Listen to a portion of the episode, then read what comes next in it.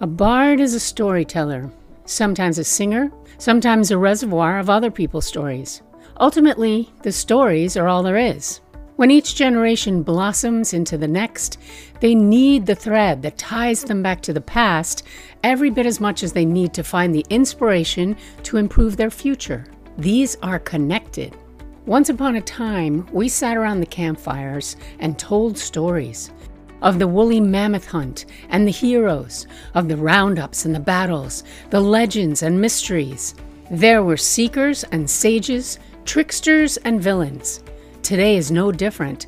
The stories connect us, feed us, teach, and inspire us. From an abundant treasure trove of stories gathered from life, children, Shakespeare, and other great teachers, I bring you a personal journal full of stories that weave the thread of my life back down through the ages and forward into the future. These are the stories I would tell my grandchildren if ever I had any. These are the stories I have shared with countless children who were friends and students. I have even shared many of these stories, not all, with my own two children, and certainly with Lou, who loved the gory stories best.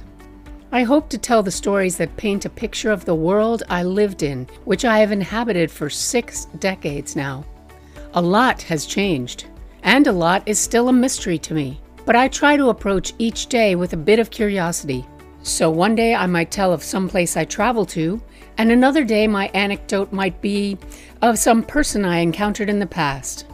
To be curious also means to be odd, which is kind of the opposite of normal, and I embrace that. The word normal is being abused in these days of COVID upheaval. There's no such thing as the new normal, guys, let's face it. Curiosity is also the antidote to boredom. Perhaps one of my tales will stir your curiosity to go and find out more. I hope that happens. Whatever happens, I look forward to sharing my stories with you and hope to one day hear some of yours. I'm Diana Green, the Bard of Hudson, and here are my stories. Thanks for listening. If you'd like to connect, you can find me on Instagram at Diana the Bard or on Facebook at Diana Green. If you're enjoying the podcast, please subscribe, share, rate, and review. It makes a world of difference and helps others to find the show. I really appreciate it. Thanks so much. Bye.